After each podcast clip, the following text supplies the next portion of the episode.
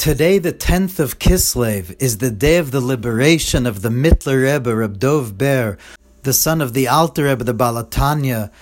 Today, the tenth of Kislev, is the day that he got out of jail. Yesterday, the ninth of Kislev, was his birthday and yortzeit, and today is the day that the Mitteler Rebbe was let out of prison.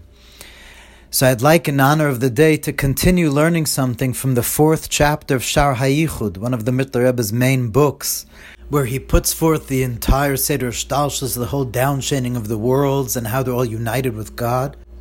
And in chapter four, where we spoke about, in the last recording, the idea of meditating, the general meditation, so towards the end of that chapter, the Mitteler Rebbe brings something that he heard from his father, the Alter Rebbe, who heard it from the mouth of the Maggid, the holy Maggid, the grace of Maggid of Mezritch, who the Mitteler Rebbe is actually named for. The holy Maggid of Mezritch said this idea to the Alter Rebbe, and the Alter Rebbe said it over to his son, the Mitteler Rebbe, and the Mitteler Rebbe wrote it down in chapter four of Sha'ar HaYichud.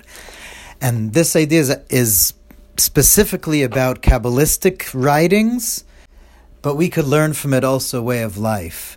The idea that the Mitteler Rebbe brings in the name of the, the Maggid, after speaking about the idea of the general meditation, which is as opposed to the Hisbonenus B'derech Prat, spe- the specifics meditation, where one actually thinks about all specific worlds and different levels of spheres and different levels of angels, et cetera, really getting into sp- specifics of Kabbalistic reality, including all the upper worlds and levels of godliness. As opposed to meditating on those details, one meditates how everything is within God, that even though the world seems like a yesh, the world seems like a self-existing thing, that's only because the godly light that's continuously being pumped into it is only is concealed. And of course, the concealment is also God himself. And so every detail of the world, every blade of grass, every leaf on a tree, is also Hashem's light. Hashem is Mashgiach, is paying attention to every single pebble in the world, and through that it's coming to existence. And yet all the worlds are as if naught before God. God infinitely transcends all the worlds, and we're within that transcendence of God. That's the general meditation. But then the Mitteler Rebbe brings that even when one does the specifics meditation, the Maggid taught that always, whenever you think about Pratim, details of reality, of upper worlds, of any any specific meditation of worlds, et cetera, spheres, the holy Maggid taught it always has to be brought back to the Klal, which is Atzmos Mamash, which is God's essence.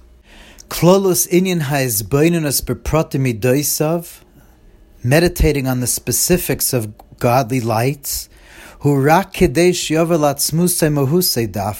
only in order to be able to come from that, bring it back to the essence and being of God, not to remain with the detail. And so too, when one learns the Zohar and the writings of the Arizal, the Maggid said one has to always be careful to bring it back to the Klal, to bring it back to Hashem and his essence. Of course, in the Zohar, in the Arizal, there are many Pratsufim, there are many divine faces, the face of Zer'anpin and Atik, the feminine aspect of God, the masculine aspect of God. Maggid said you have to always bring it back to God, God in his ultimate simple unity that doesn't have any form. When you say Shechina, you mean Hashem, Atzmus, the essence of Hashem. One needs the Amuna that the Balshemtav taught, of Tzimtzum Lai Kipshutai, that that in essence any detail that seems to be something other than the essence of God is a lie, is an illusion. Everything has to be brought back to his unity. And Rav Kook, the holy Rav Kook, who of course was very influenced by Chabad writings, he speaks a lot about this idea in Oros HaKodesh, the, the Sefer of Rav Kook that his student, the Nazir, put together.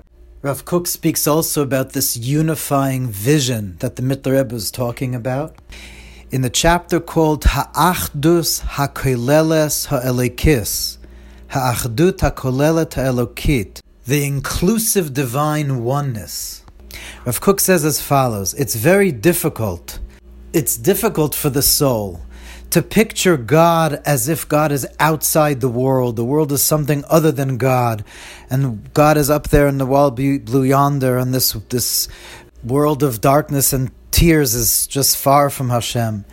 And therefore Rav Kook says, Yesh yid nitiya b'nefesh, the soul has a leaning, a movement towards Ha'achdus Ha'koleles, the general inclusive unity, Hamakeres Rakis Elokus, that recognizes only godliness, that that's all that exists.